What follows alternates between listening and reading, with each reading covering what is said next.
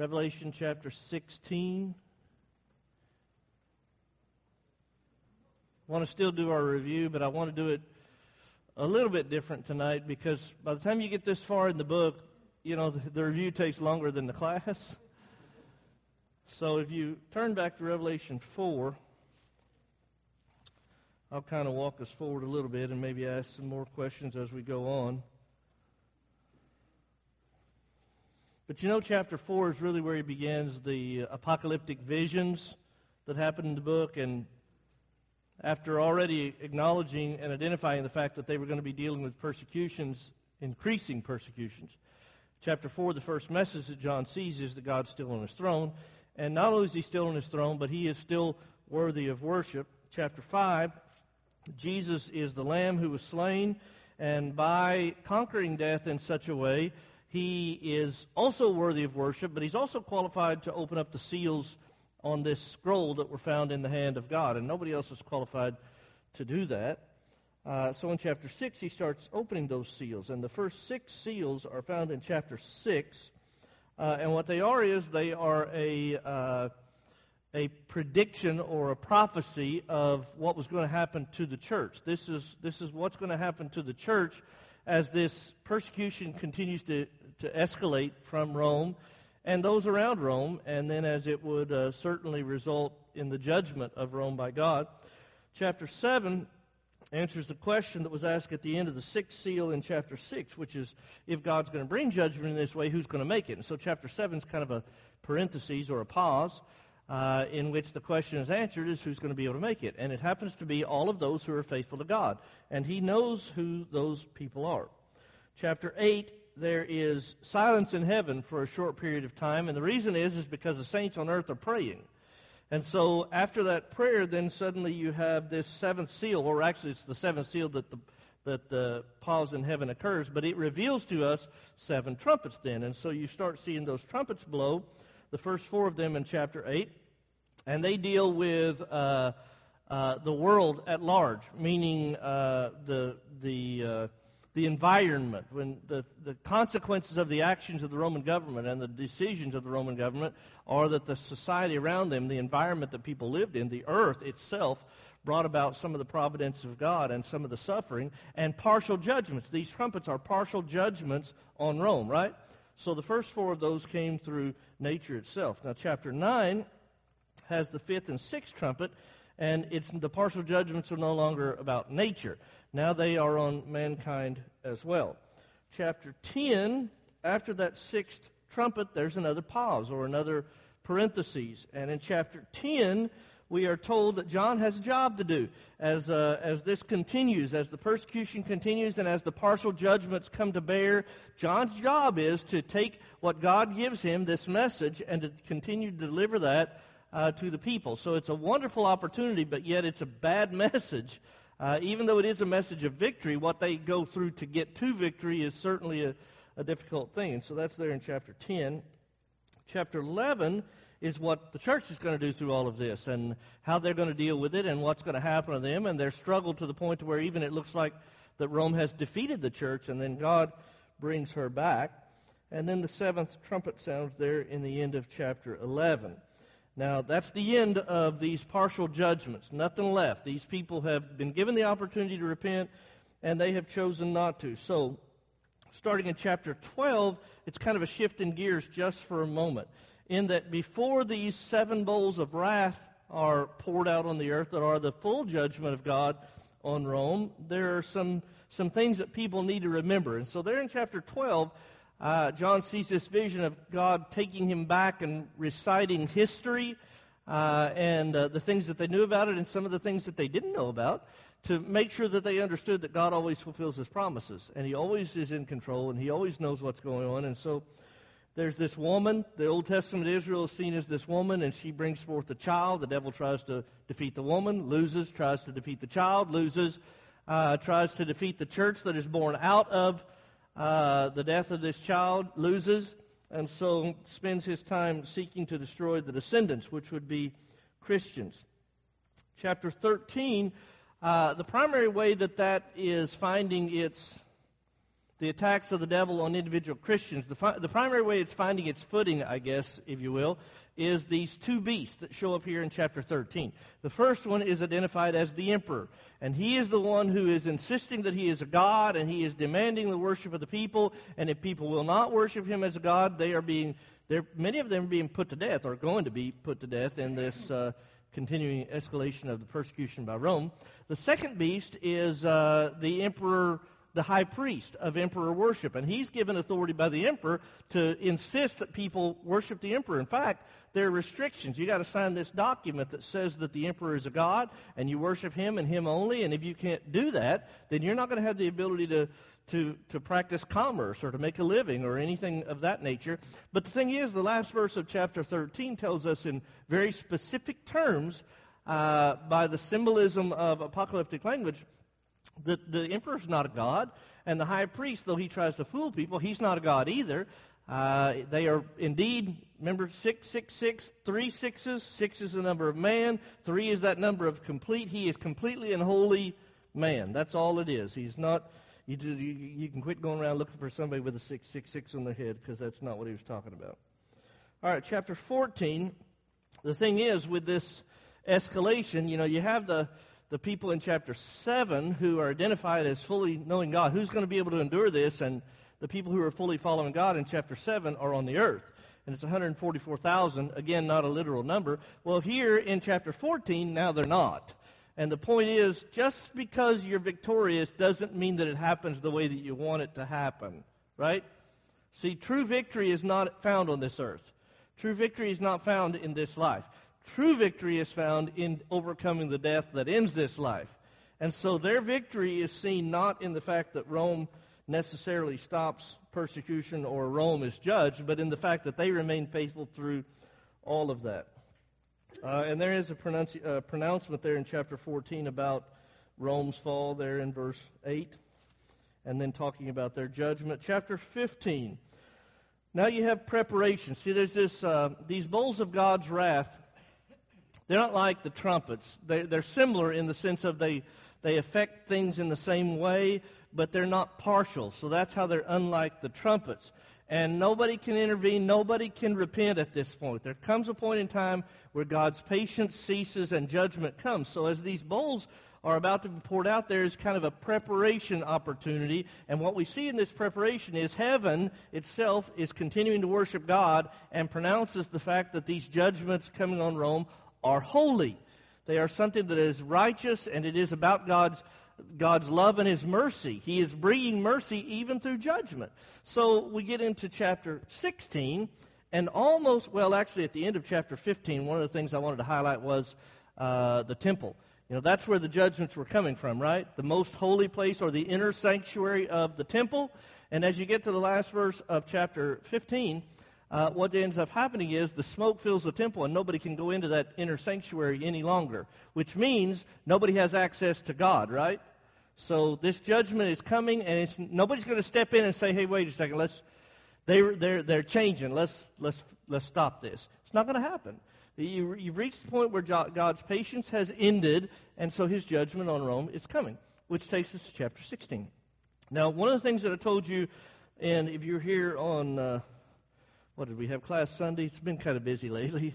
Uh, I guess it was Sunday if you were here in chapter 16. One of the things that I mentioned is these bowls are different in another way from the trumpets and also from the seals, in that it appears by the way that it's written that these all happen at the same time. You know, much like what happened in the account of Job. When you saw the seals, they were open one at a time, and each progression in time brought about something different. With the trumpets, it appears they were open one at a time, and so things got progressively worse. But when we get to chapter 16, it's like God speaks to all of these angels at the same time and says, Go out and bring out your, pour out your bowls of judgment on, on the world. And that's what they do. They go out and they pour out all these bowls, and Again, very similar to the trumpets in the way that they come about and what they affect, and, but they're no longer partial. Now, where we ended on Sunday was the sixth bowl that was poured out in verses 12 through 16, and that the dragon and the beast, the first beast and the second beast, are going to have frogs out of their mouth that are going to try to protect them. And it was a, a message, right? Today we call the word propaganda, right? It's the message that they, everything's fine. Don't worry about what's happening. I know it looks bad, but you're overreacting. Just listen to us, and we know what we're doing. The emperor's a God, and he can handle all of this. And they were brought to this place in verse 16 where it was called in the Hebrew Armageddon or Harmageddon. And I told you that the word means Mount of Megiddo.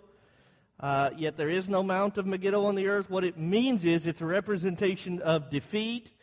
And it goes back to at least three accounts in the Old Testament where victory and defeat, obviously, if you've got defeat, you've also have victory. There are two sides of that coin. And so, uh, significant counts. Megiddo became known as a, a statement of victory, like the cry out in our country for many generations of remember the Alamo. It was a challenge to stand up and fight for what's right, no matter the odds. And that's kind of what Megiddo became known to be, is the, the challenge of victory. Okay, let's start in verse 17 now and continue this on. The seventh angel poured out his bowl into the air, and a loud voice came out of the temple of heaven from the throne saying, It is done. So that's where God was, right? And that's where nobody could go in any longer. So now, as this seventh angel blows the trumpet, that kind of lack of access to God is going to is going to end here. And there were noises and thunderings and lightnings, and there was a great earthquake, such a mighty and great earthquake as had not occurred since men were on the earth. What, what have we have we seen anything in the Bible to tell us kind of what that signifies? A change of power. We saw it specifically at Sinai, didn't we? with the mountain and, and everything that was the establishing of the law that brought that nation of Israel into effect. And we saw it in some events that happened at the death of Jesus as well. And the Hebrews writer connects that with the day of Pentecost and says that was a shaking that the prophets said would be coming again that would remove what was established at the first shaking.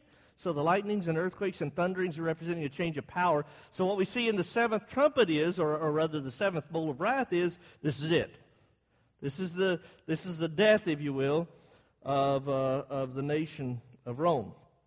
19. Or the rule of Rome, I guess I should say.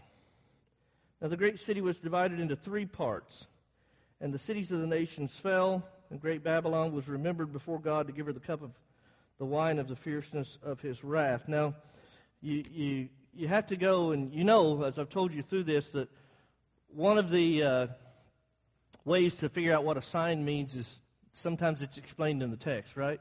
Well, we're in a section of the text, including the pouring out of the bowls and what we're reading here in chapter, the latter part of 16 and, and as the early part of chapter 17. We're in a place where it's really kind of confusing to just read the text. But what you're going to see is there's an angel that's just about to step up and say, Now, here's what all of this means. So I, I have to kind of be a little bit ahead but I, want you to recognize that what he says here is this is going to, the city is going to be broken up into three parts. Well, those three parts are actually three plagues. He's talking about death, mourning, and famine. And I know that because in chapter 18, that's what he's going to tell us. So the point is, this city is being broken down, and they are all dealing with, or rather, this nation, I guess, if you will, they're all dealing with the calamity of the collapse of the nation. And it's all because of their their rejection of God and his bringing of his wrath on them. Verse 20. And every island fled away, and the mountains were not found, and great hail from heaven fell upon man, every hailstone about the weight of a talent. And men blasphemed God because of the plague of the hail, since the plague was exceedingly great. So now the islands around, or the nations around, or the mountains around, the, the na- if Rome was in control of the world, what's everybody else doing? The, is Rome the only nation? No, there are a lot of nations. But Rome's the authority that they all submit to, right? And that could be in, in multiple ways. Sometimes that could be because Rome's power brought them under submission. Sometimes it could be because they entered into alliances, right? And as we continue on, you're going to see, especially those people that were in it for the alliances, for the wealth that they could get from it. What do they get if Rome's crumbling? They're, they're not going to go to their defense, are they? They're going to run away, right? So they don't suffer with, with Rome. And so nobody's there to help her as she falls. All right, chapter 17. Somebody tell me before we get into chapter 17, why are there two records in Genesis chapter 1 and Genesis chapter 2 of the creation? Did God create the world twice? Why are there two? Huh? Kind of. That's close, a review. Well, he said a review. That's good too. It is important that we really figure it out, but they're not the, they're not identical. That's that's where I'm leaning.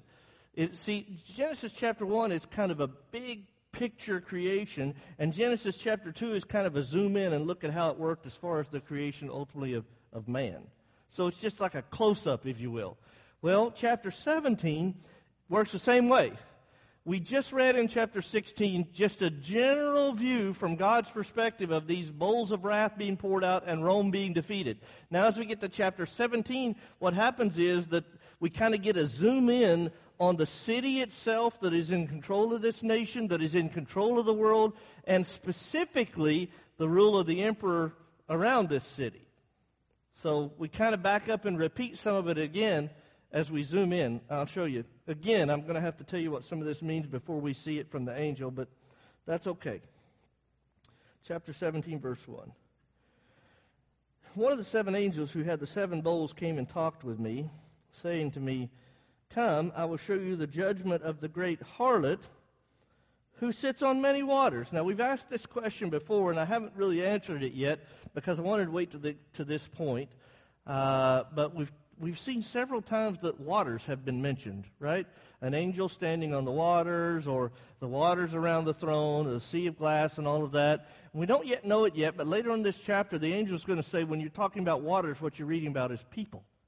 People. Whether it be uh, you know, you could, you could define what group based on the context, but the, the sign itself is talking about people. So it could be a small group of people that's here. It could be the group of people that is the redeemed. It could be the group of people from one particular nation. Or, as it'll come up later on in this chapter, it could be all peoples and all nations and all of mankind.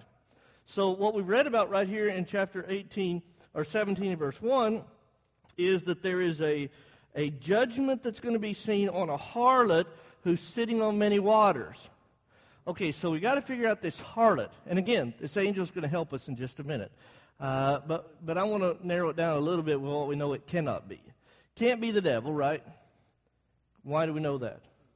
Because he's a dragon. Okay. It can't be the emperor because he's the first beast and he's about to show up again. And it can't be the high priest because he's the second beast, right? So we already know who those characters are. So we figure out this harlot, and what you're going to find out now that you've eliminated everybody else is this is the, the, the city itself. See, here's the question. If the emperor isn't as powerful as he is, what becomes of the city of Rome? What significance, let me ask it this way. What significant is, significance is the property around the area in our country known as Washington, D.C., if it's not the power of government?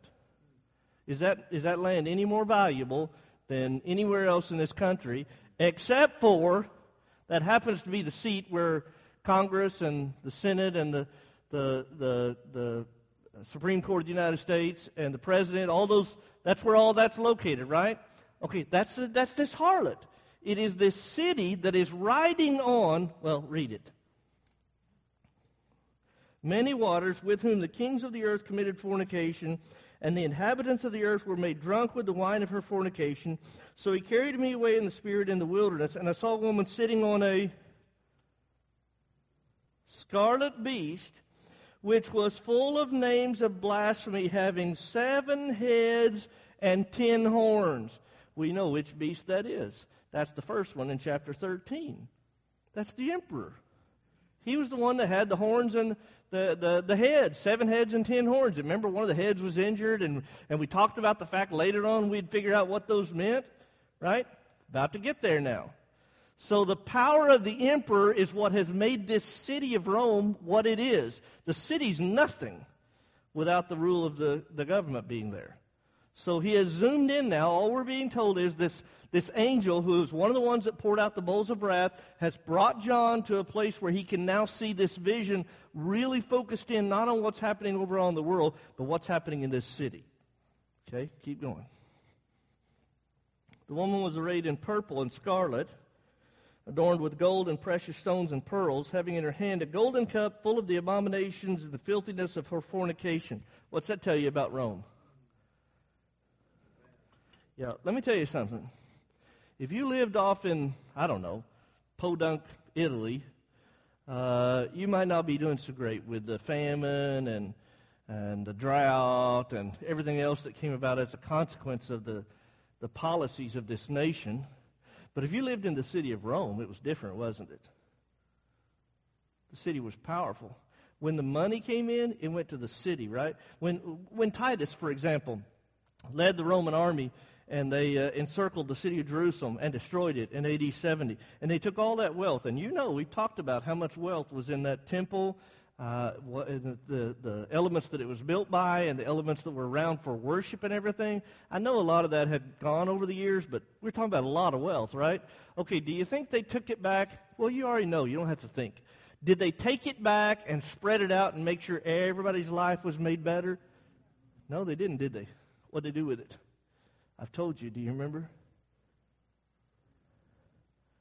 You can still see it today. They did build something. There's a there's an arch. There's an arch right in the middle of the city of Rome that has on it symbols that describe what happened in the defeat of Jerusalem and where all that money went. And it's standing outside the structure that was built with all that money. Some of you have been there. It's the Colosseum. So Titus goes in, destroys the city of Jerusalem, takes all that money, and makes everything better for everybody, doesn't he? No, he goes back to the city and builds this huge coliseum where they can have games that, that what do they do? Entertain the people of the city and make the emperor positive. Everybody thinks he's amazing and gets rid of Christians or anybody else they want to get rid of. Right? It's all politics. So, so the city itself is living in splendor while all the people out away from the city, well, they're suffering. Okay, verse 5. And on her forehead a name was written Mystery, Babylon the Great, the mother of harlots and of the abominations of the earth. And I saw the woman drunk with the blood of the saints and with the blood of the martyrs of Jesus. And when I saw her, I marveled with great amazement. Now, there are other places in the Bible that this comes up, most especially in the books of 1st and 2nd Corinthians. But one of the things that would happen in their day is uh, a harlot would would uh, uh, advertise herself, if you will, by having her name on her head to know, you know, I guess repeat business or whatever. I don't know. Uh, but that was a symbol of a harlot to wear this special sign of her name that was for her work. And this emperor, that is the power behind the city, is like that. He is, and the city, it's like that. The city is selling itself out Nobody's ever done anything just for the benefit of wealth, have they? Has anybody ever done anything wrong to get wealthy? Yeah. Yeah. People do things all the time wrong, and they know they're wrong, but it'll get them an extra buck. Right? Okay, and the city of Rome was lavished by the fact that they were in this relationship with this emperor and how much this emperor made, and they would worship the emperor not because they thought believed that he was a god but rather because it sure did make their life a whole lot better, didn't it? Okay, keep going. But the angel said to me, Why'd you marvel? I'll tell you the mystery of the woman and of the beast that carries her, which has the seven heads and the ten horns. So, why do you marvel? That's an interesting statement to me because John looks at it and he's amazed, and we don't really see, you know, we don't really know why he's amazed. Uh, it leads you to believe when you first read it that maybe he just doesn't understand what he's seeing. But I think by the message of the angel, it's not about what he's seeing. It's not that he doesn't understand what he's seeing. It's that he's amazed that people can stoop to this place. And so the angel says, Why does that amaze you? Are you amazed when you look around in our world today and see how bad things can get? You shouldn't be. Anytime the devil has influence, it can get a lot worse than you can imagine. Do you have a comment?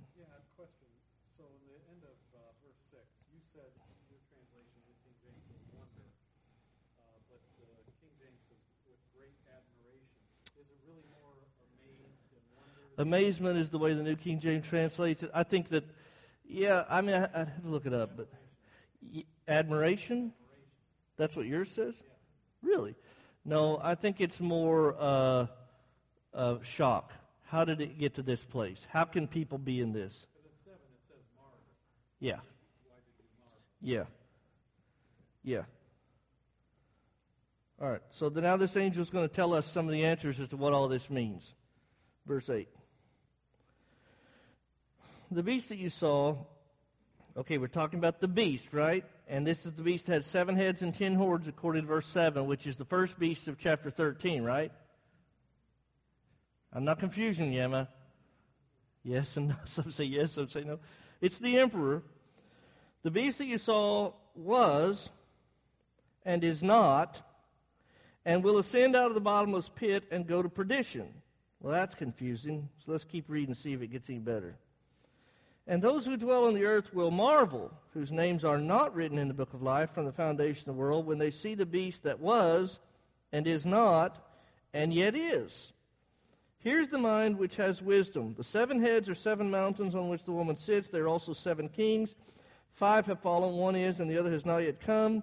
And when he comes, he must continue a short time. And the beast that was and is not and is himself, also the eighth, and is of the seven, is going to perdition. Now, I'm going to read some of that again in just a minute, but I wanted to go all the way through verse 11. I've got a string on me that's bothering me. Uh, that doesn't have to be in the book, Tressa. Uh, anyway, uh, I wanted to read through all this because it just keeps saying something that seems kind of f- confusing. Uh, it was, and yet it's not right now, and yet it's going to be again. Back in chapter 13, when we read about this beast and we talked about was and is and is not and is coming and all of that, we've talked about it, the, the Nero myth, right? How that Nero had began the persecution of Christianity around 64 AD around the city of Rome. It wasn't extensive throughout the nation of Rome, certainly wasn't throughout the nations that surrounded Rome. It was basically around the city of Rome because, well, Christians were accused of burning the city down, right? Okay, but once Nero died, that kind of died. It wasn't that it became easy to be a Christian, and it wasn't that you know, people favored Christians, but it was kind of tolerated, if you will. And then Domitian revived all of that. And he began persecutions on Christianity again when he claimed to be a god, and obviously Christians couldn't worship him as God, right? And so that began to ramp up the persecution. But that's just the start. That's just the beginning. It's going to get way worse. And so, this idea behind what was and then was not and then is again is persecution started and then things kind of subsided, but then it came back. And not only that, but there's an eighth, meaning that it's something beyond what they have already seen. So it's going to get not better, it's going to be not the same, it's going to be worse. Now, God has always been honest with mankind. He has never tried to fool us into following Him. When He turned to His disciples and He called them, did He say to them, Look, I'm going to make your life so much better? Is that what He said? No, he said, if you're going to follow me, you're going to to take up your cross, right? He said, you're going to give up families and you're going to give up homes and you're going to sacrifice. And by the way, when you do that, when you sacrifice for everybody, they're going to love you for it, right? No, he said they're going to hate you. They're going to hate you just like they hate me. And so uh, that's kind of what's happening here as John is zoomed in on this city. This angel says, don't be so amazed at how bad things can get, you got to recognize what's going to keep happening is it's just going to keep getting worse. All right, now let's back up and read a little bit of it again. Look at verse 9. Uh, let's see. Here's the mind which has wisdom. The seven heads are seven mountains. Now, it's really easy to, you know, when the angel is interpreting this, we're not so much on symbolism, right? He's telling us more what symbols mean. And so it's really easy for look at this and you know, Rome was called the city of seven mountains or seven hills, wasn't it? Okay, and maybe that's what this means here. I'm not convinced. And the reason I, I, know that's weird for me to be telling you this book's about the fall of Rome, and now when it says the city of seven mountains, I say I'm not convinced that means Rome. I'm not convinced because Rome actually had more than seven mountains. They called it that, but Rome had nine, ten mountains. And so it wasn't necessarily referred to that. I, I think it's more than that. Let me read it again. The seven heads are seven mountains on which the woman sits, also seven kings. Can mountains mean governments? Yeah. Again, Daniel chapter 2 and other places. I think what he's just saying here is the city itself is, is getting its power. The only reason Rome continued to, to exist was not because they were so much stronger than everybody else. It's because everybody else submitted to them. And so the, the kings and nations around them propped them up. And that's why when they started crumbling, it happened the way that it did. So I think what he's just saying here is this city not only is riding the power of their emperor, but also the power of all these nations around them that are providing wealth and, and submission and everything else that came along with it. Now, it is Rome, and I'm not going to argue with you if you want to call it the city of seven mountains or whatever.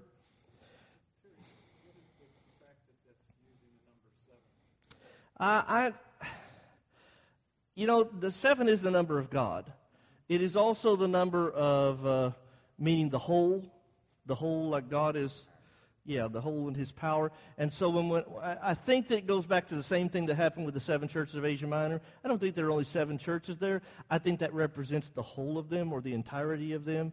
And so I don't want to get too far with the symbol, but I do think likely what he's just saying is these are all the kings that are in submission to the nation. All right, now verse 11 again. Oh, wait, 10. There are also seven kings. Five have fallen, one is, and the other has not yet come. When he comes, he must continue a short time, and the beast that was and is not is himself also the eighth and of the seven. How can you be an eighth of a seven? You know, that'd be great for math class, right? That's probably why I didn't do so great in math class, because I couldn't figure out an eighth of a seven. Well, keep reading, I'll help you with it. One of the and eighth and is one of the seven, and is going to perdition. And the ten horns which you saw are ten kings who have received no kingdom as yet, but they receive authority for one hour as kings with the beast. These are of one mind and they will give their power and authority to the beast. He's just talking. I think it's really simpler than it sounds. He's just saying this again, the seven meaning a complete or a whole. All of, a lot of this has already happened. A lot of this is going to happen, but there's a lot still yet to come that's beyond all of all of what has been there. And the fact that these kings, these ten, and then this one that is of the seven, you know, Rome itself is, is fading already. By the time this is written, Rome is already fading. Now, that doesn't mean she's going to go down without making things worse for Christians. It just means the nation is already fading. So you've got all these who've already served, but you got somebody yet still to go or kings still to rule. And so it's not over yet, is his point. And so these nations around that haven't even yet served yet, the nations are under them, but new kings will rule, and Rome will still continue. So his point is, it's not over yet. When you look at it and you say, you know, let's, let's use this example because uh, it's written the very same way. The children of Israel have been in, in the wilderness for 40 years, right? Okay? They come to the, the Jordan River, and Joshua crosses the river. And he goes up to the city Jericho, and he meets a messenger there. And the messenger says to him, Look at this city. God has given it into your hand. Remember that? Yet was the city fallen? No. Still there. Still had its walls. Still had its defenses. So then the angel says, okay, here's what you're going to do. You're going to march around the walls. One time a day for six days. On the seventh day, you're going to march seven times. you got to do this in order. you got to be silent. At the end of the seventh time, on the seventh day, you're going to blow the trumpets and you're going to shout, and then, and then the walls are just going to fall down and you're going to take the city. Seven days later, right? So that he has announced already the battle is over. Well, if God's already announced it's over, why go fight? My wife doesn't get this. It's football season. You know that? Does anybody know that? Yeah, it's football season. College football season. If you've already turned, my wife, sometimes I have to tape a game, have record a game, the DVR game, and she'll, I'll, I'll say, Would you check and see if the game's over so I can turn this on and watch it? I don't want to hear the score. Why don't you want to hear the score? Well, I'm not going to watch the game if I hear the score. If I already know who won, why watch the game, right? Okay, if I already know Jericho's going to fall, why march? Because God said to do it. That's the only answer, right? Okay, so now they have been proclaimed, it has been proclaimed to them, Babylon is fallen, is fallen. It's already there. It's a desolate place. And so now the Christians are thinking, why am I worried about Rome anymore? And God says, okay, you got to recognize there's another one still coming, more rule coming, more nations around them still to submit. There's a lot of time left to go through this battle before you get to the end of the battle. So you still got to go through it, right? Even though you know how it ends. All right, almost done. Okay. Let's see. Where are we? 13, 14. These will make war with the Lamb, and the Lamb will overcome them, for he is Lord of lords and King of kings. And those who are with him are called, chosen, and faithful. And he said to me, listen to this, the waters which you saw where the harlot sits are peoples, multitudes, nations, and tongues. Do you see it? Not just one group, but all people of the world. Rome's got its power there. And the ten horns which you saw on the beast, these will hate the harlot. These are, these are not rulers of Rome, right? These are rulers of nations that have submitted to Rome. They will hate the harlot, make her desolate and naked, eat her flesh, and burn her with fire. For God has put it into their hearts to fulfill his purposes, to be of one mind and to give their kingdom to the beast until the words of God are fulfilled. And the woman whom you saw is that great city which reigns over the kings of the earth. Now, you start in that last part, and you got a really simple answer. What city was ruling over the kings of the earth in the first century? Rome. Isn't that easy? So the angel told him who it is. Now, all these kings around him, he says, are going to curse this city, so they don't have loyalty after all, do they? They've only got loyalty in so much as it made them rich. And that's going to come up in the next chapter. It made them powerful. It kept them in control of their own nations. But loyalty? What loyalty do they have to Rome? And so as this nation starts to crumble, all these nations around them say, I'm not going, I'm not going down with the ship. You can fall. You struggle. I'm going to take care of myself. Okay, I'm not going to start chapter 18. Yes. In 16. Oh, verse 16 or chapter 16? You haven't been able to get my attention for a half hour. I would talk a lot, don't I? Okay, chapter 16. Go ahead. Death, mourning, and famine. Yeah, we haven't found that yet. If you go to chapter 18 and verse 8, her plagues will come in one day death, mourning, and famine. So that's answered in the text. We just hadn't made it there yet. That's good for you to write down where it is, though, because I won't remember that later. Okay, I want to stop here. I don't want to start this chapter. We're about four minutes early, but, uh, you know, we're, we're headed out of town tomorrow night. I'll be gone for several classes, so I don't want to start a chapter and leave you stuck. You're not going to be studying Revelation while I'm away. We'll come back and we'll pick right up on chapter 18, verse 1, as soon as I get back. And so I want to keep this. Uh, I want to keep the flow that I've got going and the context that I've got going rather than leave you hanging. So if you want to keep reading, we're getting close to the end. We're getting close to when the judgment of Rome is final, and, and all of a sudden you start looking into eternity. Uh, very exciting, I think. So we'll be there shortly. Okay, let's close with a prayer, and then we'll be dismissed. Father, we're so thankful for the opportunity to be here tonight, and we're so thankful of the way that you uh, describe in your word uh, the victory that's found through your Son. We pray, Father, that we will trust that you have always fulfilled your promises and always will, and know that that same victory can be ours if we remain faithful to you. Help us, Father, to depend upon your strength and not ourselves. Forgive us where we fail you. In Christ's name, amen.